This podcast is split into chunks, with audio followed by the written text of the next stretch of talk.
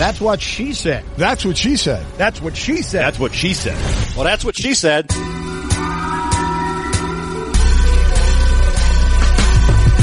Welcome to That's What She Said. Conversations with interesting people from the worlds of sports, music, comedy, and more, talking about their lives, careers, successes, and failures. I'm Muffet McGraw, and my dilemma is every night when it's time for bed, my husband hits the pillow and is asleep in seconds. Meanwhile, I'm awake most of the night thinking about pretty much anything that happened to me that day. Well, this one sounds very familiar because in my household, there's actually no need for a bed or a pillow. My husband can fall asleep literally anywhere at any time. I think in the 10 years we've been together, he's made it all the way through maybe five movies total three in a theater and probably two at home on the couch. He will be talking and before he finishes his sentence, he will be snoring and asleep. It is actually quite impressive. It's a skill, I think. As for your problem, I used to have the spinning brain that you do where I, you know, trying to fall asleep and I couldn't stop planning and analyzing and worrying about what's on my schedule. So here are some fixes that might help that did help me. One, when I'm trying to fall asleep and my brain is kind of spinning, I'll force myself to think about a happy memory and think about it in great detail. Where was I? Who was there? What happened? Etc. Kind of takes my mind off whatever I'm stressing about and then hopefully slows it down enough to sort of fall asleep as you're thinking about something good. Maybe it'll also lead to nice happy memories and dreams. Uh, if not, you can actually try a real true meditation, right? Find a phrase or a sentence that's calming and repeat it slowly over and over in your head while focusing on not letting any other thoughts creep into your head. That's always good. And if those don't work, occasionally, if I feel too wired right before bed, I'll take one melatonin pill. Now, some people say they need way more than that. I can usually take one and it works like a charm. All those things you probably aren't going to still be able to conk out like your husband absolutely within an instant but I actually think that's probably a good thing because I think I get more work done by forcing myself to be able to stay awake when I get sleepy instead of immediately falling asleep like my husband does. So I would consider that part of your success. So uh, I think you're good. The commish has spoken. Be sure to check out another great podcast in the Le Batard and Friends podcast network, Marty Smith's America. This week, Marty discusses his new book, Never Settle, Sports, Family, and the American Soul, which includes a foreword written by country music superstar Eric Church. Download and subscribe to Marty Smith's America on Apple Podcasts, Spotify, or wherever you get your podcasts. That's what she said. This week's guest is Muffet McGraw, head women's basketball coach at Notre Dame, where she has a 905 and 272 record over her 32 seasons there. Overall as a coach, 923 and 274. She's led her team to nine Final Fours, seven championship game appearances, two national championships in 2001 and 2018. She's in the Women's Basketball Hall of Fame and the Naismith Memorial Basketball Hall of Fame and we had a great conversation. I mean, if you guys know anything about Muffet, you know she's incredibly impressive. Uh, but we talked about that nickname, Muffet, and where it came from. What it's like being a coach in the same place for over 30 years, the good and the bad in that. How she played pro ball in the 70s and how women's sports have kind of changed over the years. How she's still trying to avoid losing game days to stress, how she can balance her preparation with feeling so anxious that she feels like she's giving time away uh, her relationship with Geno Auriemma, and a whole bunch of other stuff. So it's a great conversation. Uh, we also get into that viral rant that earned her a bunch of praise from the likes of uh, Obama and Serena Williams and others. So I hope you enjoy my conversation with Muffet McGraw. That's what she said. So excited to have Muffet McGraw on the podcast. And as I was prepping for this and doing the research, I just came up with so much to talk about with you. So uh, let's get into it. There's so much to get to. I want to start way back. You're one of seven kids growing up in Pennsylvania. Uh, I, I always try to picture very um, kind of hard ass leaders and and you know bosses as children, and it's very difficult for me. So try to describe what you were like as a kid. I was pretty bossy even then. I think I played point guard, so I, you know I kind of grew up with the ball in my hand, directing traffic and telling people where to go. Uh, I was the middle child, and so I think there's there's some thought that the middle child um, has some issues, but I I looked at it as a leadership position, and definitely was the one picking teams and uh, deciding what everybody was going to do for the day. Mostly girls or boys in that seven. We actually started with four and four. Um, and my oldest brother died when I was a sophomore in high school. So I, I then that's why I'm probably not really the middle child. What um what did he pass away from? He had uh, kidney disease. Oh wow. Did that affect you and your family a lot growing up? Yeah, you know, I, I think I think it did. I think back then it was um certainly a lot different than it is now. I mean, when you have eight kids, nobody's special, right? We all had to kind of fight for what we got, and uh, even around the, the dinner table, everybody had jobs that were assigned, and you, um, you know, you you did a lot of chores. We uh, it was tough to get the car. You know, that was that was difficult. Oh, man, we only had one car, um, but you know, you uh, you just go along and make it work. What did your parents do for work? Uh, my dad was in insurance. My mom stayed home for most of the time and then went back to work um, after all the kids were in school. She worked for my dad at the insurance company, actually, as a secretary. Oh wow. Um, so your real name is Anne. When did you start going by Muffet? Uh, pretty much right after I was born. Um, my mom's name was Anne, and so my uncle decided he didn't want to have two Anns in the family. And uh, yeah, I'm still thinking of a new story for that, but that's that's pretty much the way it started out with a nursery rhyme. Like Little Miss Muffet. That's Yeah. that's it. That's the one we go to, and that's the that's the answer. It's that simple. Unfortunately. Do you like the name? It makes you stand out. You know, it, it's difficult when you're calling for a hotel reservation and trying to to say it. And uh, I, yeah, I I would have liked to maybe have something a little a little plainer. But it Yeah, could definitely have just does gone with stand Annie. out. That would have been fine. Annie's good. Yeah, yeah, that would have been perfect. Uh, I have to say Spain like the country about a hundred times a day every time I call for anything. So I can imagine that spelling out Muffet is. Uh, Yeah. um, so into sports at a young age, always. Uh, seventh grade, the priest came into St. Agnes Grade School and said, "We're going to start a girls' basketball team. Who wants to play?" And my hand shot up. That was the first time uh, they had started. Kids now, you know, they're playing when they're third grade or whatever AAU starts at. But seventh grade it was, and we were playing six on six, wearing skirts, jumpers uh, with bloomers. And uh, boy, that was really back in the pioneer days. And who would have thought the Catholic Church would have be way ahead of the curve for uh, Title IX? Because this is right before Title IX actually came in. So I was I was ahead of the curve. Yeah, you know, I remember talking to Sister Jean, who became famous during that Loyola Final Four run, uh, the nun from Loyola who, who yeah. interacts with that men's team. And back back in her day when she was playing, it was you know half court, and only certain people were allowed to shoot or go past a certain line. I mean, it was different rules and everything. I presume you were playing standard basketball rules by then. Yeah, well, and once I got to ninth grade, it was all five on five, just like the guys. But it was, yeah, definitely. I mean, in Iowa, they were playing six on six in the '90s, so that What? that was something No. that uh, you know some people couldn't cross half court. They played a little different version of the game, and fortunately, we've all come to uh, to join the men and play the five on five game. Wow, that's crazy. Uh, did you play other sports or just hoops? Yeah, I played softball. That was pretty much the only option back then. It was basketball and softball, two sports for girls. That was all we could handle, and uh, I think they might have had tennis, so and a couple of others when I got to college. But those uh, those were the two. So you played at St. Joseph's University. What were your playing days like? Um, what was college basketball for women like then? Well, it was very different. That was the first year it was a varsity sport. So I, I came in really on the ground floor, and we had uh, a very local schedule in Philly. We played a lot. We played Bryn Mawr.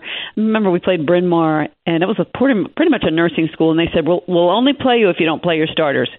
And somehow that was agreed upon. So the five starters sat on the bench and watched the game unfold.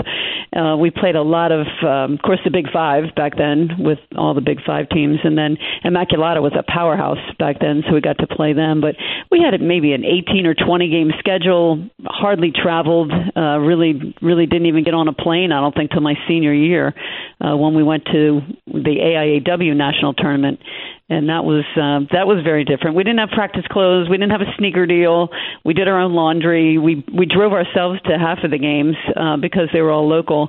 We didn't have any, but there was no per diem. We didn't even know what that meant. Uh, we never stayed overnight, and if we did, if we had to, it was four to a room.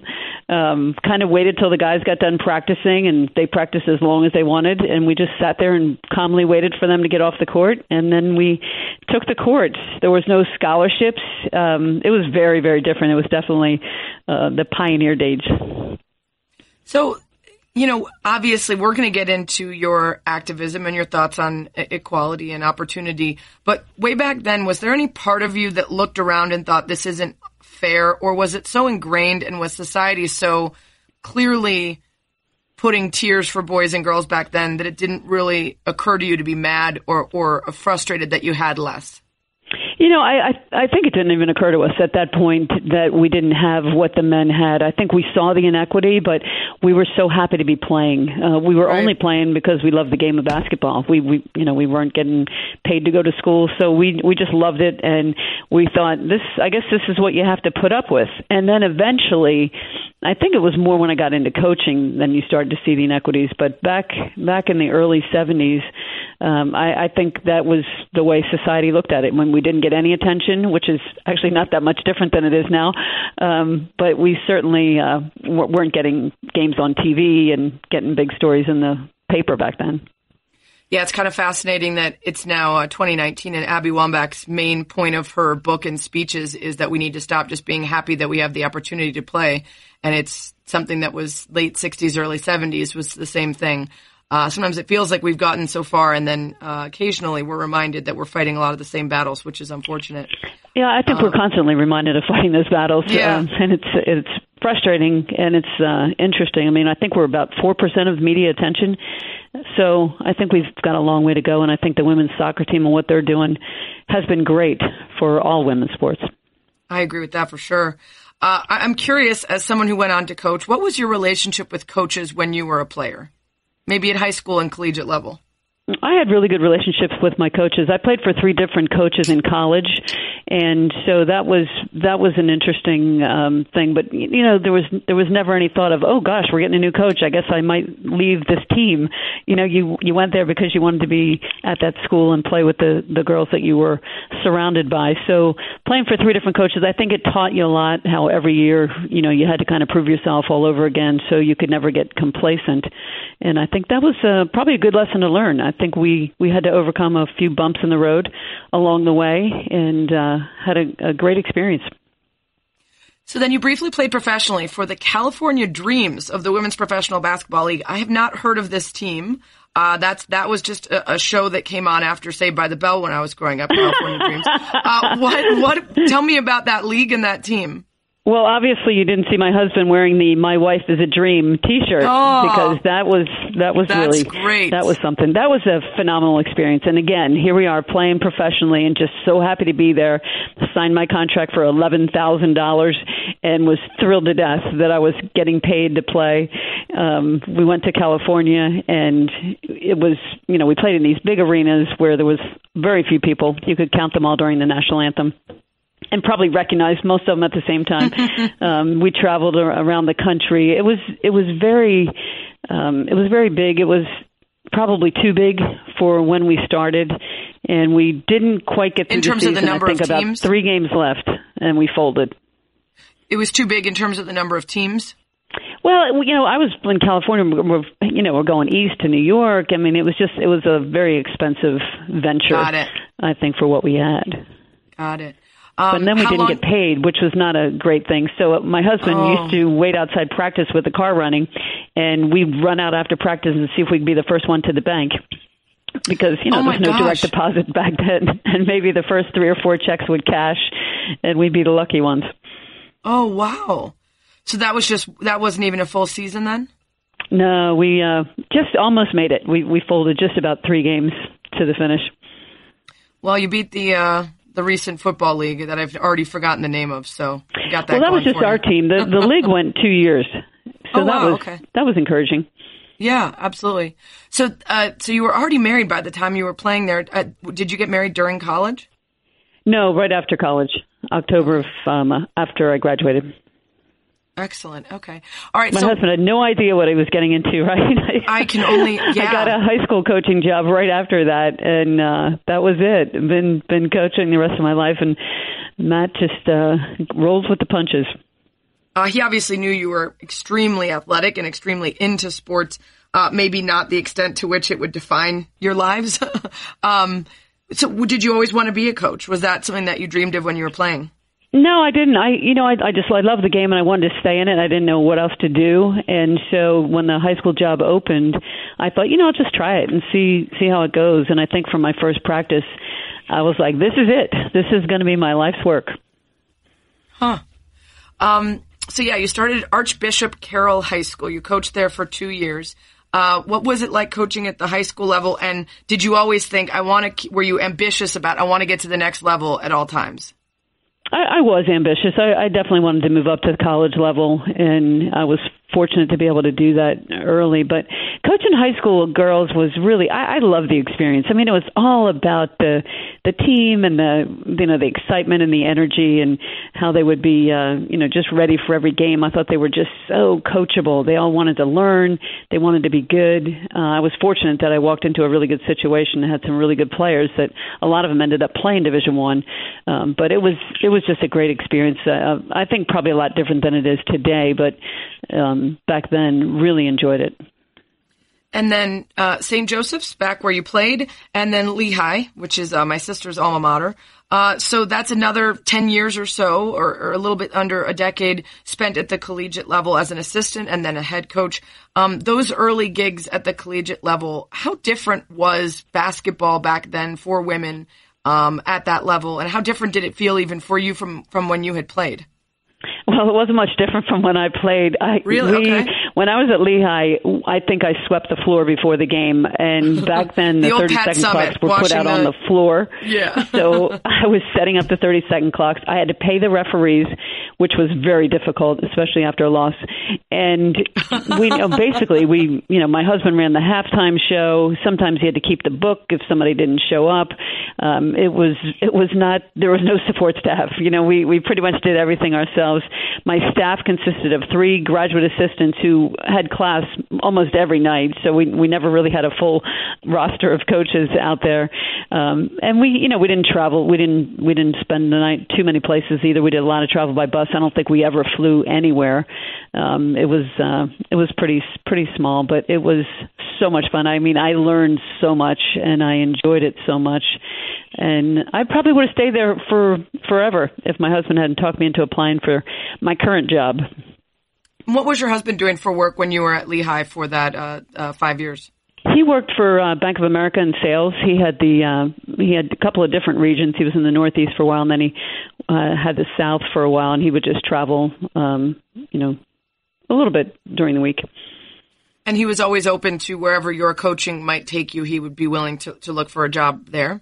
He was. He was an unusual man. I think he was. uh, he was always willing to make some sacrifices and adjust to what my schedule was. And then when we came out here, he, uh, you know, he had to quit his job and come out here. And I think a lot of people thought that was a little unusual, but for him, he was just supporting his wife.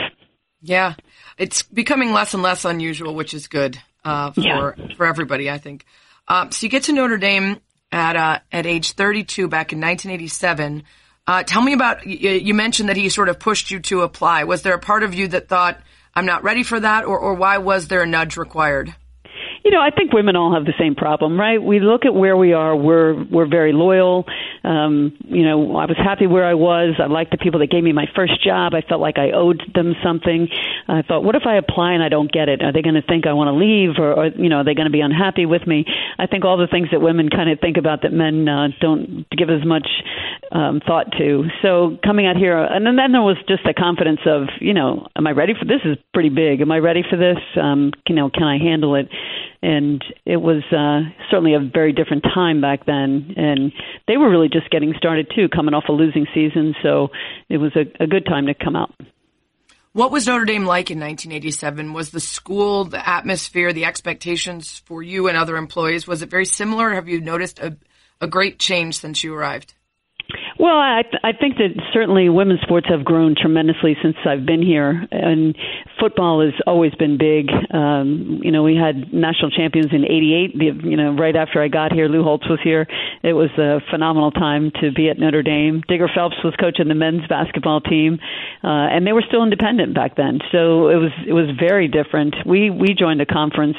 We were in the North Star Conference and the MCC before finally getting into the Big East. But we've grown tremendously. I mean, when I first came, it was not it was not the perfect setup for uh, women out here in terms of you know the success of the program. There was there was no success. There was not um, any tournament history, no tradition.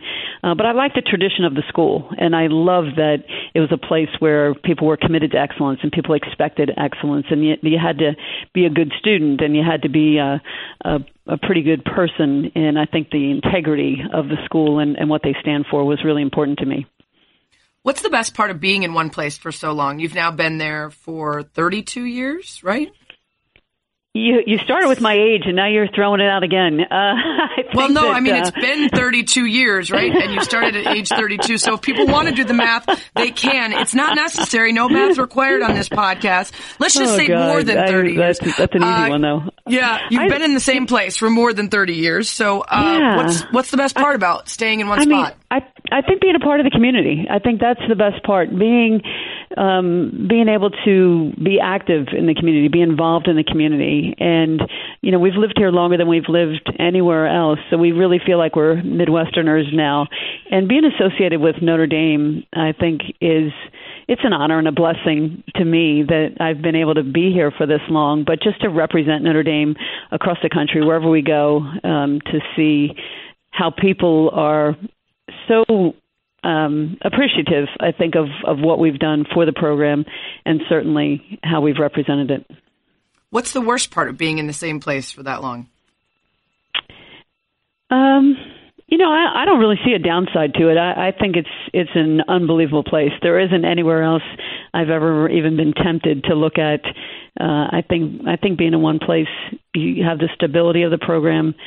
Um, I think it's all good. I don't see any downside. We'll wait till you eventually retire or leave, and then we'll get back to that question and see if there's any, anything you'd say. Um, you did an interview with the espnW last year, and you said, "When I think about how many game days I've had, that's 1,100 days of my life that I've spent in a cocoon of stress. I could have been, I don't know, living." So that could be flippant, right? That could be said with a twinkle in your eye that you love Yeah. it, but it takes some some of your life. Or maybe it reveals a deeper feeling that you have about the job you've chosen and and maybe feeling the loss of those days sometimes. Which one is it or is it both?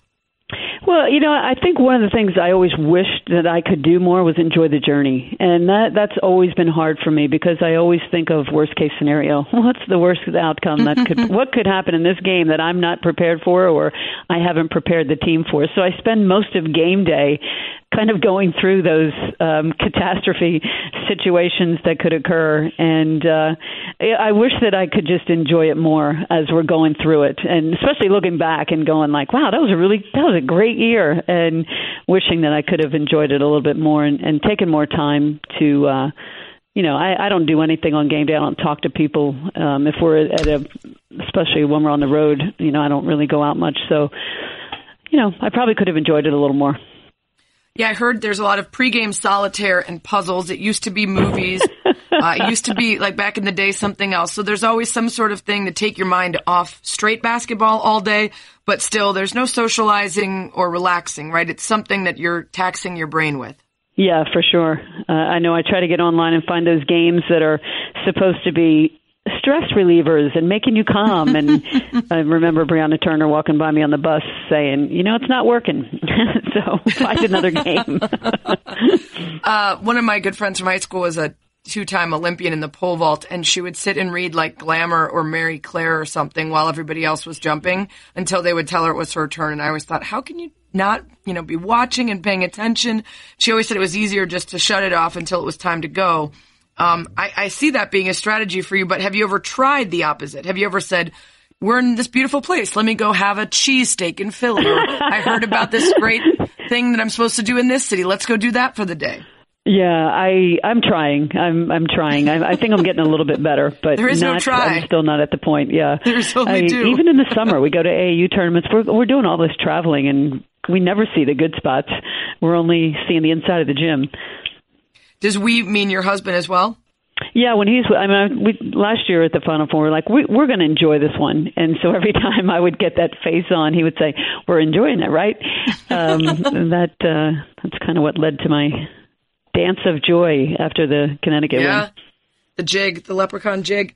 Um, does he ever get to push you enough to say, oh, you know, we're, we're on this AAU trip. I really want to go see this or do this and you relent? Or is it, is it truly hard for you to let your guard down and relax a little in the midst of what you consider work? You know, I, he doesn't go to the AAU stuff, but when when we do travel for Notre Dame events or for ACC events, uh, I think we've gotten much better at, at saying, you know, I have to go to New York to do this thing. Hey, why don't we go out and spend a few days? And we're like, wow, what a great idea! So we, uh, yeah, we've just recently started doing that. Have you talked to other coaches about how they handle it? I I often ask coaches what they do on game day, and it's a variety of answers. I mean, some people, um, you know, like to read or watch TV, or they have stuff they they like to do, and um, you know, everybody's different. Some people handle it probably a little bit better. But I I asked a, an old men's coach one time, what like I'm such a wreck before the game. Why? When do you start to relax? And he goes, Well, when you do, you need to retire because you oh. need to have that edge. So I I thought, well, I definitely still have that. Yeah, for sure.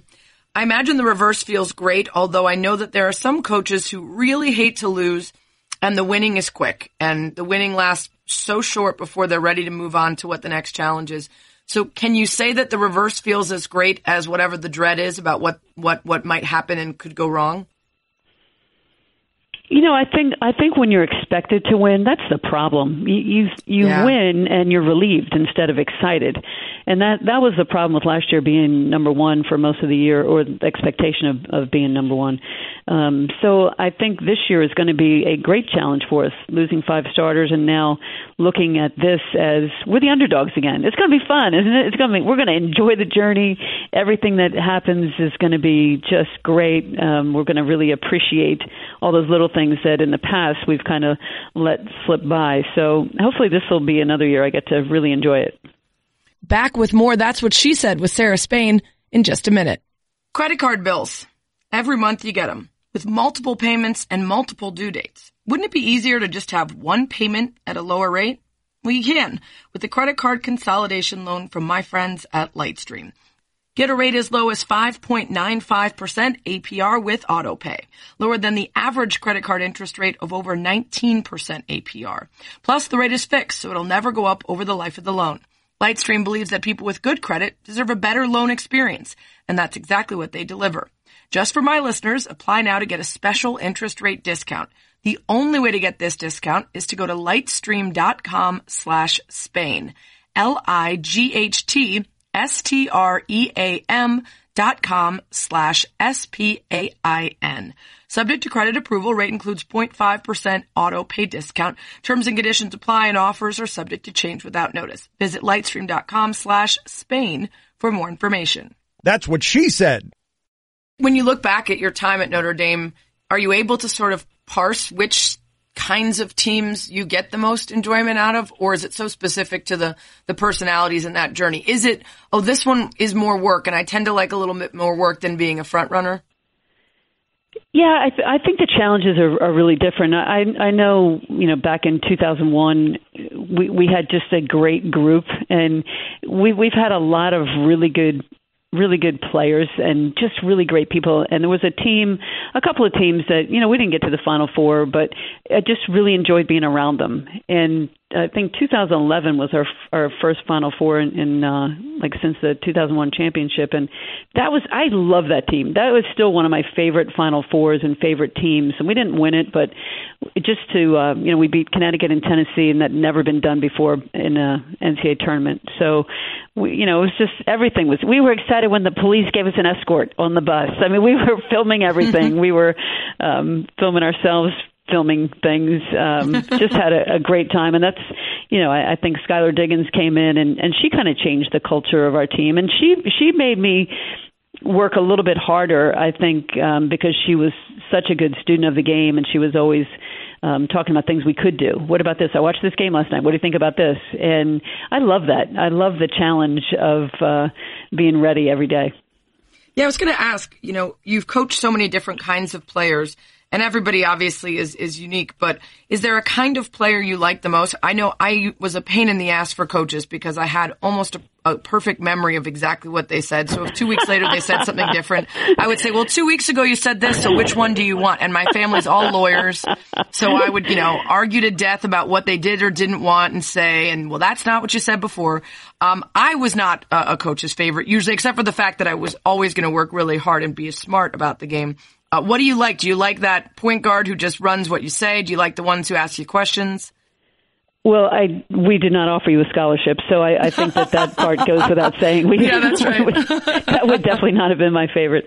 Um, I, I do. I I love the competitive ones. I love that. Um, you know, we've had so many that are competitive and feisty, and I understand it. If somebody came in the locker room and threw their water bottle across the room because they were mad about the way things went the first half. I want to applaud that. I mean, I I appreciate that because that's how I am. I'm super competitive. I don't like the people who don't let you know how they're feeling. Um, you know, they or they sulk. Um, that that really drives me crazy. I, I don't want people to uh, to have to you know have a lot of drama or you know have to be a lot of, pay a lot of attention to them. I think it's you know it's a team game, and I want people who want to win as much as I do. Let's talk about uh, 2018, and uh, I want you to take me through what you're feeling and thinking in the moment as Arike Ogunbowale twice does magic, uh, and and how how insane it was both times uh, in the semifinal against Connecticut and then the final against Mississippi State. Maybe start with Connecticut, and um, in that moment, what you're thinking. Well, it was crazy just to get there, right? We have we're playing six people. They're playing 38 minutes a game, and you know if if somebody turns an ankle, the season's over. So we we we get out to uh, to the West Coast and we win the regional by beating Oregon, and now we're like, oh my god, like who would have thought we're going to get to the Final Four? So we have no pressure. I mean, we're just we're just there. We're we're not happy to be there. We're thinking, you know, we're gonna we're gonna play hard and and we're gonna see what happens. And playing Connecticut in the semifinal is always good for us because we've only ever we always beat them in the semifinal. We've never we've never beaten them in the final, only the semifinal. So we think the gods are with us. So we get into the game and we're playing pretty well and things are going well and we're up 5 with I think 22 seconds left in the game. And so for anybody listening to this, you know, you're supposed to win that game. I mean, you're up you're up with 22 seconds left. So he calls timeout, they come over to the sideline and I say, "Okay, two things. Very simple. Do not give up a 3 and don't call timeout if it goes in. so we go out, we immediately give up the three, and everybody calls oh. timeout. So we we come over to the bench, and I'm like, hey, you know, we're okay, we're okay. We don't have any timeouts left, so we better be able to get the ball in uh, right now. And we're still up two with the ball. Um, you know, I don't know how much time's left. We turn it over. They go down. They make a layup, and they tie the game. And so we come down. We have a chance to win it we turn it over. We come back down. They get a last shot that that falls off. So now we're going into overtime, and I think the biggest challenge for me was, you know, don't strangle anybody. Don't don't tell them what you really think. How did we lose that lead? How did we, you know, how did we get here?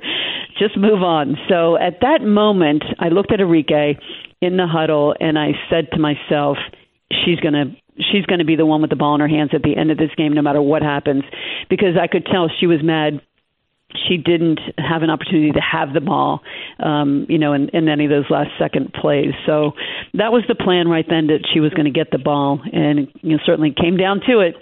And we get the ball out of bounds. We're going to play for the last shot, so we're holding the ball as long as we can. I think we had about 20 seconds to hold the ball. We're going to set a ball screen for Arike to come off, and uh, when that shot went in I mean, it was it was a great shot. It was amazing. Um, she had a really good look at it. They switched on the pick, and she made the shot, and uh, just incredible joy. I mean, just that moment uh, to see your team celebrate, um, and the smiles and the and the joy and and uh, just the ecstasy of the moment. I think was was one of the best memories ever. Um, you know, it's it's a it's a fun moment uh, that you'll always treasure and you know celebrate in the locker room and go crazy because now I mean that should have been the final. That's what we're thinking. Right. God, could there have been a better game and two overtime games in that final four. And, and that's what we all said. We all we hope we we hope we get a final that can be better. How could it be better than this? You know, right. that was that was the best, right? Yes. So, I mean, you know, when you beat a team like Connecticut, who's, you know, they're number one, everybody expected them to win, you know, it's a huge upset. And so you, you're just your adrenaline and everything and it was late because the first game was overtime our game was overtime i mean it's it's like 12:30 I think by the time we get into uh ready to to go to the press conference so it was a long night and you know came back against Mississippi State, got down, scored three points in the second quarter, which was a record. I don't think anybody's ever been that bad in an NCAA tournament game. And, you know, down 15 or 16, come out in the second half, and all of a sudden, here we come. Everything we did wrong in the first half, suddenly the shots are falling. We're getting some stops. You know, come down right to the wire. Uh, they throw it inside. We're going to double team uh, McCowan six seven. You know, she's she's killing us the whole game, and fortunately, she misses a shot. We come up with the rebound, and we get uh, we get a, a look at it with 3.4 seconds left. Uh, call a play to go inside because now McCowan is fouled out and think we're going to score on the block. And Arike was the backup plan. She was plan B to come off the screen. They uh, they double teamed uh, our post player, so Arike was able to come off the screen, and that shot was amazing. I mean, I felt like it took five minutes to leave her hand and get through the rim. Uh, just waiting and watching that uh, is just such an incredible moment for everyone, and to see that go through, I never get tired of watching that film again. Well, and so Arike is, is showered with all the deserved love and becomes more of a household name because of that. And so you have uh, the agony and then the defeat because the next year she misses one of two free throws uh, against Baylor and you lose by one point. How how hard is it for you because you're not just a coach, you end up being a parent and a therapist and and everything else to to to help someone through that low moment um, when she so admirably stepped up under pressure the year before? You know, it was heartbreaking, and my my biggest regret is when the buzzer sounded. I didn't go to her, and mm. instead going down and uh, shaking hands with the with the coaches because that was a moment I felt like um, you know we needed to rally around her. So when we got to the locker room, uh, the first thing I said was the game is not won in the last second like that. The game was 40 minutes. We we did so many things during that 40 minutes. We missed other shots. We turned it over. We didn't get rebounds. We didn't get stops. There were so many things we did to contribute to that. So it it definitely was not one person. Um, and fortunately for us, Arike is such a great uh, her mental game. I mean, her mental toughness and her ability to let things go is is as good as anybody I've ever seen. In fact, I think she's kind of a role model for me of just let it go, you know, just put it behind you. Um, yeah. She did so many great things for us. So to be able to get by that moment. Um, I think she was probably the one person on our team I think was capable of getting over that. She's one of um, many of your players in the WNBA. Uh, talk about what it's like to then see them get to play at the next level and in such a different way than you did when you had your stint with the Dreams. Well, it's it's awesome to watch them, and it's keeping me really busy because there's so many so many now. We've got nine in the league, and it seems like somebody's always on, so I always get to catch a game. But seeing them in person is, you know, I feel more like their mom. I think I'm kind of a fan than I'm their mom, and I'm, um, you know, wondering like every every play. Uh, you know, I'm just looking at hoping that they play well, and just knowing they made the team. I think Marina was the last one um, to call in and say I made it, and you know, just the emotion emotion of that moment of knowing everything they worked for, everything we did. You know, we had we had an impact on their careers and on what they were able to do in the future. That to reach their dreams and achieve their potential. It's such a great feeling as a coach to have that reward um, to look at that and see their face and uh, just to understand um, how hard they worked and what what they did to get there. So it's it's been a blast watching them all, and they're all doing well. Arike should be rookie of the year. I think she's having a phenomenal year. Jackie Young is starting for her team. Uh, Marina and Bree are playing. Jessica, unfortunately, had a ACL injury early, but she had 13 rebounds in her first game. So yeah. you know they're all going to be successful. So what happens if they're playing against each other? Are you getting texts uh, asking, you know, who you're rooting for, whose side are you on? Well, it's funny because I I go to a lot of the Fever games where Natalie Achonwa is, is playing on on the Fever, and then when the other girls come into town, I go, I don't cheer for teams, I cheer for individuals. I'm going to sit right here and clap only when my girls do something good. Um, so it makes it a little bit easier. Yeah, you are like the parents, except for you have many, many kids. Instead of just yeah, the two where you have the split jersey, you have too many for that. Yeah. Um, there are a lot of stories about your competitiveness, uh, including the one I, I, I, briefly mentioned earlier in your husband playing golf. He hits a hole in one instead of being excited for him. You do the quick math and realize that you then would have to hit a hole in one to beat him and you're angry. You, I'm ready to go home, right? So I think competitiveness, being extremely competitive myself, is a reason that I'm great at what I do and has, have found success. I think it's hard sometimes though to balance the qualities that make you great at your job, but maybe aren't always great to be around. so how do you find ways to sort of uh, make sure that you're using that to the best when it's necessary and tempering it if possible at all when it's not? And that's difficult. And it's difficult for women because people don't expect us to be competitive. You know, yeah. they expect us to be very compassionate and nice. And um, you know, I've, I've not won a lot of sportsmanship awards. I have to say, I definitely am one that has always been driven. I've always been competitive, and I think it's a great thing for women. I, I think that we we need to be able to be allowed to be competitive uh, because um, competing in sports is just giving you so much for the future, so many life skills that we're teaching. Uh, but it is it is hard, and I do need to learn. Um, you know, early in my career, it took me a long time to get over losing. It took me a long time to understand that you know people are going to make mistakes and you got to fix them and you can't worry about what happened. And that was that was really hard to learn. Uh, i think it's it's taken me years to be able to just look at a defeat and go oh here's what happened. Here's how we fix it. Let's move on. Um but really in anything i mean i'm competitive in pretty much absolutely everything. Uh, if my husband drives up here um to campus and we're going home in separate cars like i want to beat him. You know i'm going to try to find the fastest way. So yeah he's he's the one he's laid back and easygoing and I'm uh, yes, I'm on the edge. Do you have any other great stories where your competitiveness uh, became the stuff of legend? Stuff you guys still talk about? I, you know, people, people. I like to play games. We we play a lot of games, um, and people always say like, "Well, I mean, you know, you're going to play till she wins because she makes the rules as you go along." so it was either one game or now it's the best of three, or that was a practice round. Um, so I think, uh, I think I do have that legendary status of yeah, very Michael Jordan of you. I think that's how yeah. he operates as well. Um, there was an interview that you did last year with Lindsay Gibbs of Think Progress, in which you said you were not going to hire male assistant coaches, and um, that in itself drew interest. But it led to a question in a press conference, and that went viral. Last I checked, it was you know over seven million views. I'm going to play a little bit of it right here. I'm getting tired of the novelty of the first female governor of this state the first female African American mayor of this city. When is it going to become the norm instead of the exception?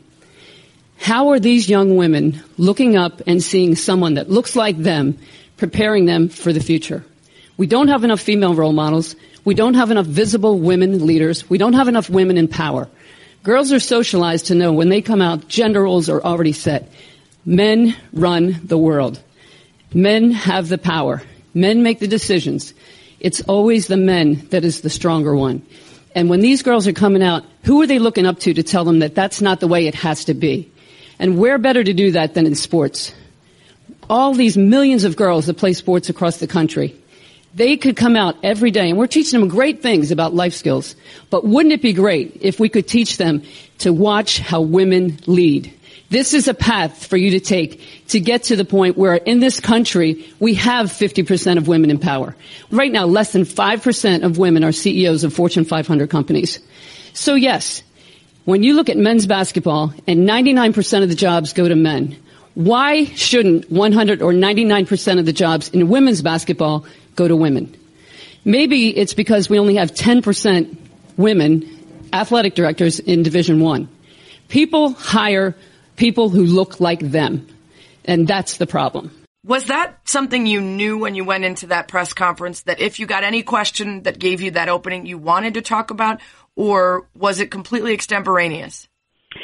You know, it was. I didn't know I was going to get the question. I had had the question um, a couple of weeks before that, and you know, when you ask somebody a question in sort of a vacuum, like I'm not hiring anybody right now. I like my staff.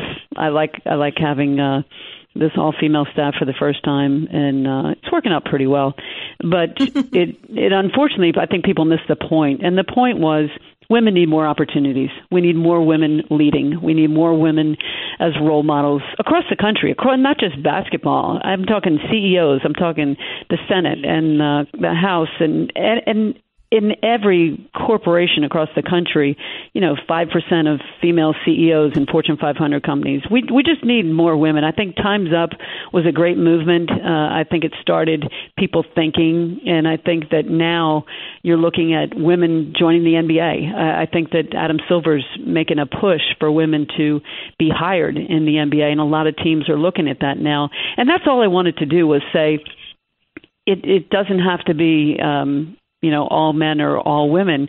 Uh, we we need to work together. We need to use men. We need to learn from them. And what better way to do that than in the NBA? But I, I think that there's just so many places where women could be hired, and we just want opportunity. We need opportunity, and I think in every walk of life, um, people keep telling me like I'm in a male-dominated business, and I and I say, well, pretty much everyone is, because that's just the way it's been, and we need to change that. So in the moment, I'm sure you can feel that you're on a roll. You can feel yeah. that, you know, what you're saying is clicking. You got all your stats ready to go. You know, you're firing in all cylinders. But I'm sure it was still a surprise to you that it goes viral, that you get a tweet from President Obama and Serena Williams is texting you. Hillary Clinton is sending you a letter about it. It's, it's a massive buzz. How surprised were you that it really had that kind of effect? Well, I was shocked um, because while I was talking, I could feel myself getting emotional, and and at one point I wondered, how do I stop? Like, how do I get off this train? Um, and so when I heard that you know President Obama retweeted, I thought, wow, that was dang, that was that was pretty cool.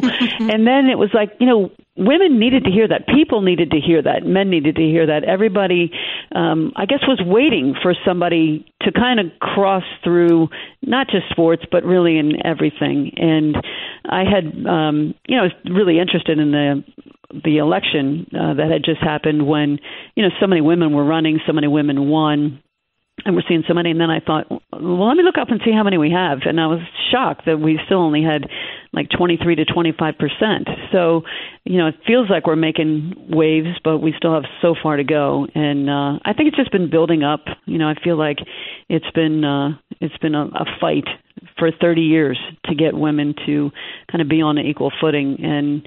Um, I just want to keep. I want to keep fighting, but I want people to join me. You know, I want to hear some echoes around the country. Yeah. You know, you used to, I think, accept the stories about being the only women. I, I read an interview where you said you used to sort of accept the questions about being the only woman at this event or in this group of coaches. And now, and now you're kind of like, this has gone on too long. This is, this is too long for me to be getting the same questions about the same situation. Was there a pivot point or a moment that you remember where you thought, this, this is too much of this now. This hasn't changed and it's been too long without changing? Yeah, I think we see that every day. I think women go to work every day thinking they're going to just do the job they were hired to do when they run into sexism or homophobia or xenophobia or like there's there's always something that we're fighting some other battle. And I think it's you, you just you get to the point where you just can't take it anymore. And I think that it was funny because we go to the Final Four. You know, here we are in Tampa Bay. I'm excited. My team's back in the Final Four we turn on the TV in our room and it says, Welcome, Matt McGraw. And I, I thought, you know, that's the kind of little straw that really breaks your back. And you just think, God, when, when is this going to change? Was the room under his name? Or they just well, assumed? I don't the... know how it could be, right? I mean, right. It was under both of our names, and they just happened to choose him. And he said, "I'm sure you're on the TV in the other room." Uh-huh. I was like, "No, no, I wasn't." Mm. I have to say, I liked it when I booked all the stuff for our mini moon after our wedding and it was under my name. So the whole resort kept calling my husband Mr. Spain. And he was just like, well, whatever. And I was like, yeah, whatever, because that's how it's going to be. Like, I'm not yeah, changing my name. Yeah. And if people call you Mr. Spain, you're just going to have to accept it. And he was like, it's fine, whatever. Um, but I, for the first time, I was like, oh, this must be what it's like for men all the time. All like, the just time. all the time. People yeah. are just, um, so, you know, you mentioned there are so many issues that are, um, corollary to sports and particularly for female athletes, um, but aren't always directly addressed. You have not been afraid in dealing with your athletes um, to allow them to express themselves. Notably, back in 2014, your players wore "I Can't Breathe" shirts during warm-ups to protest uh, police brutality. Um, you openly talk to them about issues um, in society beyond the basketball court. Do you get pushback from any of the players? Because even when it's as simple as, for instance, you always give your your players a book. Last year was "We Should All Be Feminists." Um, there are words or ideas that have become so politicized that they've lost their meaning and instead become a trigger to, to, to tell people you're on a side or another side. Do you have athletes that come in that are great basketball players, but maybe come from a different background or a different set of ideals? And when they get triggered by those things, um, there's pushback from them or their parents to you being more than a basketball coach. You know, I haven't really seen that, and and they're all from different backgrounds. They're all from different places. I think we do share some common bonds, and we have a lot of discussion. that's the point of the book is to have some discourse. This is a a college campus. So we're supposed to be educators and we're trying to teach them. You have to listen to different opinions. And you're so right. People are so busy choosing sides right now and protecting their side that they're not willing to listen. And we, we had a, we were honored by Mayor Pete down uh, at the courthouse and he gave us the key to the city for, you know, for last year's success. And we, you know, there's a, there's a lot going on in the country right now. And, and I spoke to some of those things. And I think that the, what I'm trying to teach my girls is you you have to have that voice and you can't be afraid.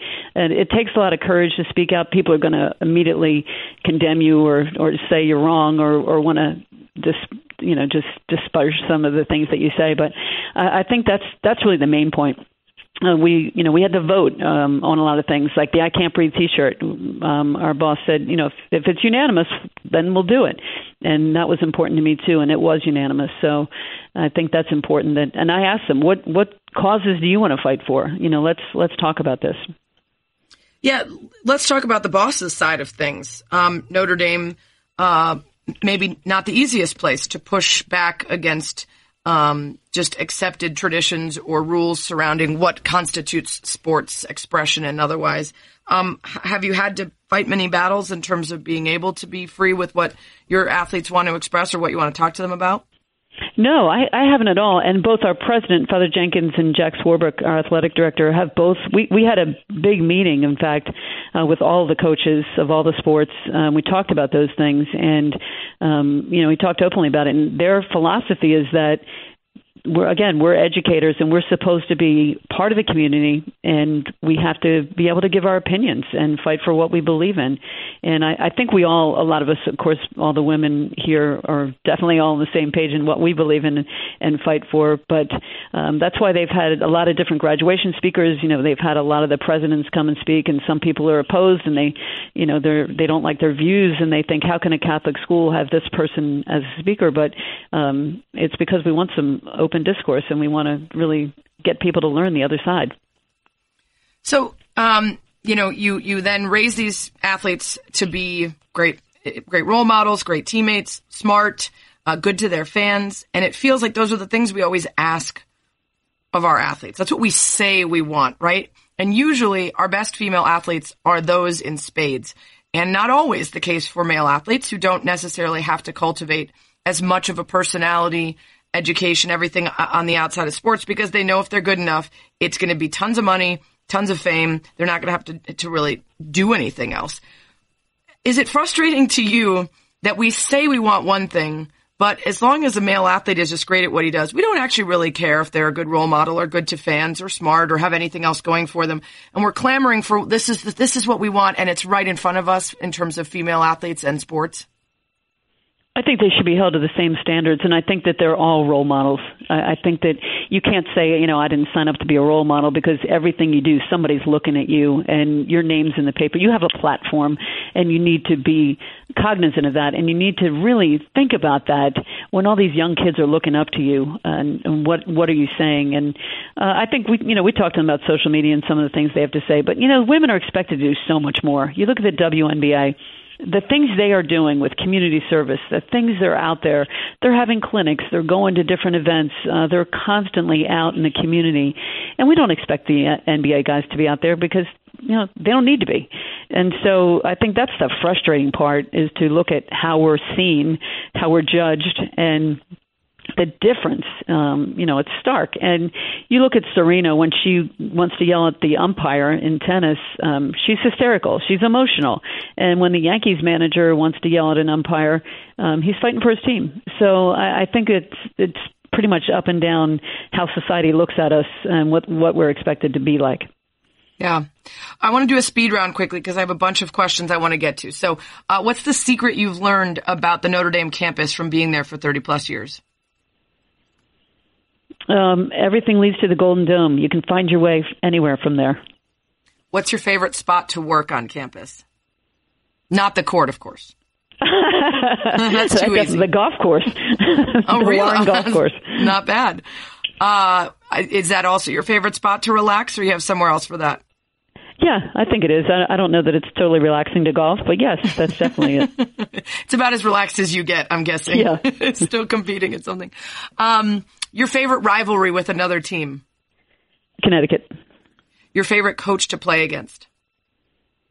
Um, you know, I, I have a lot of them. I think Tara Vanderveer is somebody that um, that I really, I really uh, respect a lot, and because of the way they scout, you know, you always you always look at that. Your least favorite coach to play against? Oh, I I couldn't possibly think of one. Unrelated question. Uh, your rivalry with Geno Auriemma seems pretty real. If you guys, uh, if if you guys were to, to to you know, I guess, I guess, is there a part of you that still respects what he does and how much success he's had, or are you guys so very different that uh, it's frustrating to see someone in the same job in the same industry with such a different approach? Oh, I have great respect for Connecticut, their program, uh, for Geno, what he's done, what he's been able to accomplish. Um, just this year, you know, kind of being preseason number one after winning it last year and thinking, God, the expectations are really weighing us down here, and to see how he's he's done that. I mean, he's won so many championships. Um, I think that the the elite level that that they've played at, uh, I think has raised the bar for everyone. And I think us when we joined the Big East, that was a great thing for us to be able to play against them so many times. Uh, how have you seen the kids you're coaching change over the years? Well, this generation's a lot different. I, I think they're. I always say they're Generation Y WHY because everything you tell them they want to know why. And I, I think it's a really good thing. You know, I, I enjoy it because I don't mind being challenged. I don't mind when they have questions. Um, but I, I do think their parents have not taught them how to fail. And I think learning mm. how to fail is so important for kids to get that mental toughness, to be able to get confident because you have to, you have to fail and then you have to get up again and, and get it right in order to be confident. And I think parents make the mistake of wanting to fix everything and that's that leads to kids that don't have the coping skills. So when they have an injury or they're not playing or they're not playing well, they they really don't know what to do. And I think it's leading to a lot of transfers now because their parents are saying, you know, we don't care about the commitment. You're you're going to go somewhere else. So I I think the kids are kind of similar, but um, I think the parents are changing. Yeah, and I think that's one of the things people who have done sports always talk about later in life how useful it was to fall and fail and mm-hmm. get right back up and try again and how people in life maybe don't have those experiences very often outside of sports and so to take that aspect out of it and not allow for that is such a loss I think for the for the people playing. Um, how have you evolved as a coach maybe because of the changes in the athletes year after year?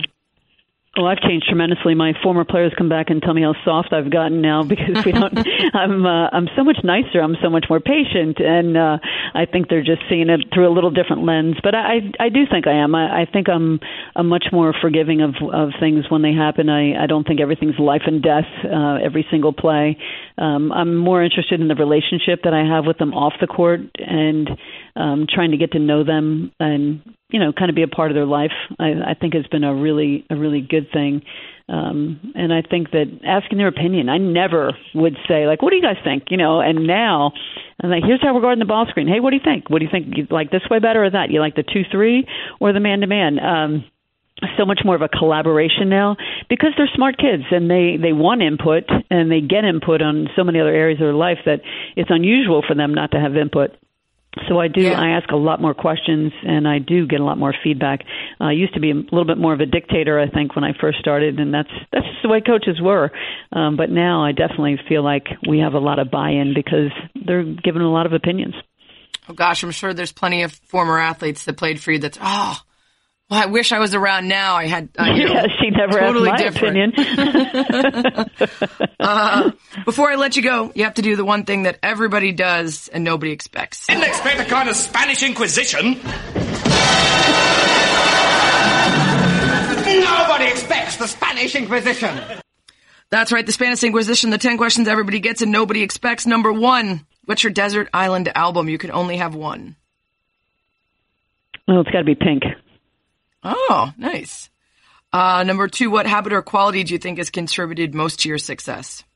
Competitiveness. Number three, what would you consider your biggest failure? Um, well, I fail so often; it's hard to pick one. Um, I would say um, 2010 uh, NCAA tournament. Anything in particular, or just you thought you had it and and and you can point to certain things that if they'd gone differently, you would have. Just a play call at the end that I, I regretted immediately. Yeah. Uh, number four, have you ever been in a fist fight? No, Really? no. All right, all right. Number five, if you could switch lives with anyone for a day, who would it be? Ruth Bader Ginsburg. Oh, yeah. She always has the the right word for everything. What a wonderful quality that must be. That was a great movie Uh, too. Oh, yeah. Uh, on the basis of sex or Yeah. the or the Notorious. I haven't seen Notorious R uh, RBG yet. Yeah, they were both good. Yeah. Uh, number six. What's the most embarrassed you've ever been? Oh gosh. Hmm. I, I I can't think of anything right now. I'm. Let's come Are back to that are, is it tough to embarrass you? no, it's a constant. I mean, it's, it's all the time. I went. I went to a um, a meeting with like the board of trustees, and um, my zipper was open. Oh, that's not good. That's uh, that's up there. Uh, number seven. What's the thing about yourself you'd most like to improve? Patience. I don't have any. Ditto. Uh, number eight. If you could play commish of life for a day, what one rule would you enforce that all of society would have to adhere to? Everyone needs to move with a sense of urgency. Yes. Yes, I agree. And I hate when people say the opposite. Everyone needs to be more patient, not be in a rush all the time. I'm like, there's things to be done. You only live once. Get out of my way. Uh, number nine. What's the most scared you've ever been? Oh wow. Um,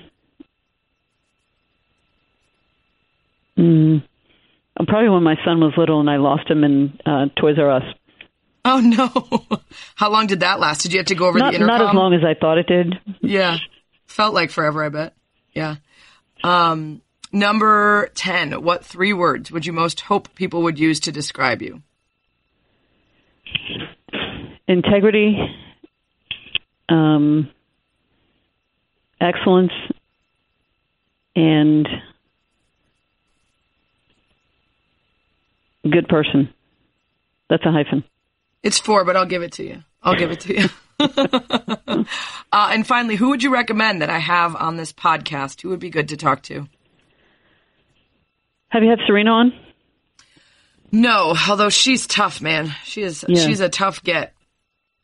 She'd I've only good. interviewed her I, once. I think um, there's a there's a there's a lot of good women out there right now. That um, Deborah Peters is starting her own, trying to start her own kind of I saw that. podcast thing with the uh, WNBA stuff, and I think she's a very She would be a interesting person to talk to. Yeah.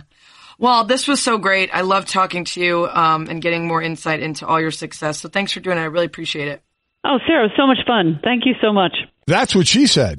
It's time once again for South Bitch Sessions, where I rant about something that bothers me and I fix it. And this week, it's dumb Instagram captions. And I think you know it when you see it. It's like someone looks good, they want to show you how good they look, but they feel awkward just posting it, so they put some lame ass cheesy thing. Like there's a couple kissing on a boat and they caption it going overboard. Or some chick's feeling herself and takes a picture with some pizza and writes little slice of heaven. Blah. I think we should all just be honest. My hair looks banging, so I'm posting this photo. Or I love my makeup today. Or felt cute, might delete later is allowed. Hey, everybody, come see how good I look. Always, always a winner. You could even just get real basic with it. Shout out to my girl, Charissa Thompson. She just writes content. Perfect. If you're feeling yourself, feel free. Post it. Own it. We don't need your puns. We don't need your BS captions. In fact, I Googled Instagram captions to remind myself of some of the worst ones.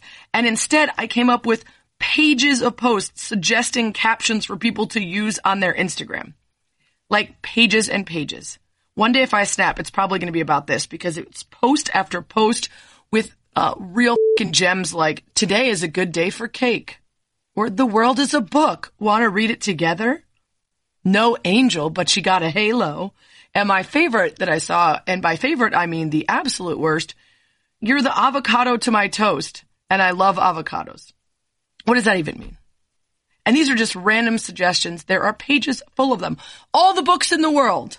And we're reading posts about how to caption our Insta photos instead. And I just realized how old I sound. I sound very old. Time to wrap this up. But you guys know what I mean. There's so many other things we could be doing with our lives than reading posts of suggested captions to put with your thirst traps. Just tell everyone you felt look good. That's it. Just say, I, I felt like I look good. I wanted to post this photo. I don't need to put a dumb pun. Okay? All right. I feel good about what we accomplished today. Quit it with the garbage captions. Just be honest about your fine self, people. There. I fixed it. Hey, if you like this show, you might like my nightly radio show, Spain and Company. If you can't catch it live, 6 to 9 p.m. Eastern on ESPN Radio, Sirius XM Channel 80, and the ESPN app, you can always listen to select segments posted to the Twitter feed, so be sure to follow at Spain and Company. This week's listener dilemma comes from at Not Your Fiona, who says, I'm a Browns fan. I married a Steelers fan. Options besides not speaking to each other for four months? Uh, this is a tough one, but let me tell you a quick story about my Wisconsin born husband and how he tricked me. So we started dating in July and he told me he had lived in Chicago for so long that he was no longer really tied to his Wisconsin teams. He had grown up liking both the Cubs and the Brewers. They were in different leagues. He had a grandparent that was into the Cubs, yada, yada, yada. And when he moved to Chicago, he was there for so long and working in Chicago sports. So he became a fan of, you know, the Bears and stuff. No more allegiance to the Packers. We wouldn't have to fight about it. Great. Perfect. A couple months go by. Our very first Bears game comes around and Jay Cutler has just been acquired by the team and they're playing the Packers. So the season's about to begin. We settle in to watch. And if I remember correctly, he threw five picks in his very first game as a Bear. And instead of being distraught, as I was, my husband was laughing and had to admit that sometimes he sort of roots for the Packers to do well. So that was a real bait and switch because by that point it was too late. It was too late to abandon ship. So I had to learn how it is to be with someone who occasionally sides with the enemy. And I think it helps if you can find common ground. You know, his many years in Chicago and mostly flipping sides, that made things much easier. But for the most part, I accepted that occasionally he was still rooting for Wisconsin to do well at things. And I was civil. We had fun with it. We could talk trash with it. Usually only one of your teams is having a great year. Only one of your teams is going to go to the Super Bowl. So if that's happening for your partner, just try to be a mature, loving person and be happy for them that their team is in it. It's probably going to hurt. It's probably going to suck, but you should want your spouse to be happy, right? So in that moment, you need to be a bigger person. Of course, always, always rub it in if their team sucks. Just really make them pay for it. That's the best advice I can give you. But uh, not speaking to each other for more, four months, try that too. It might work. Maybe absence make the heart grow fonder, right? You just won't have to talk to your spouse for four months, and when you reconnect after the football season, You'll have missed each other so much. I actually wouldn't recommend that. Don't do it. If you got a dilemma for the commission to fix, tweet it to me at Sarah Spain or go to the iTunes or podcast app, subscribe, rate, and review to That's What She Said with Sarah Spain. Leave your dilemma in your review and I'll try to get to it. Thanks as always for lasting about an hour with me. Well, that's what she said.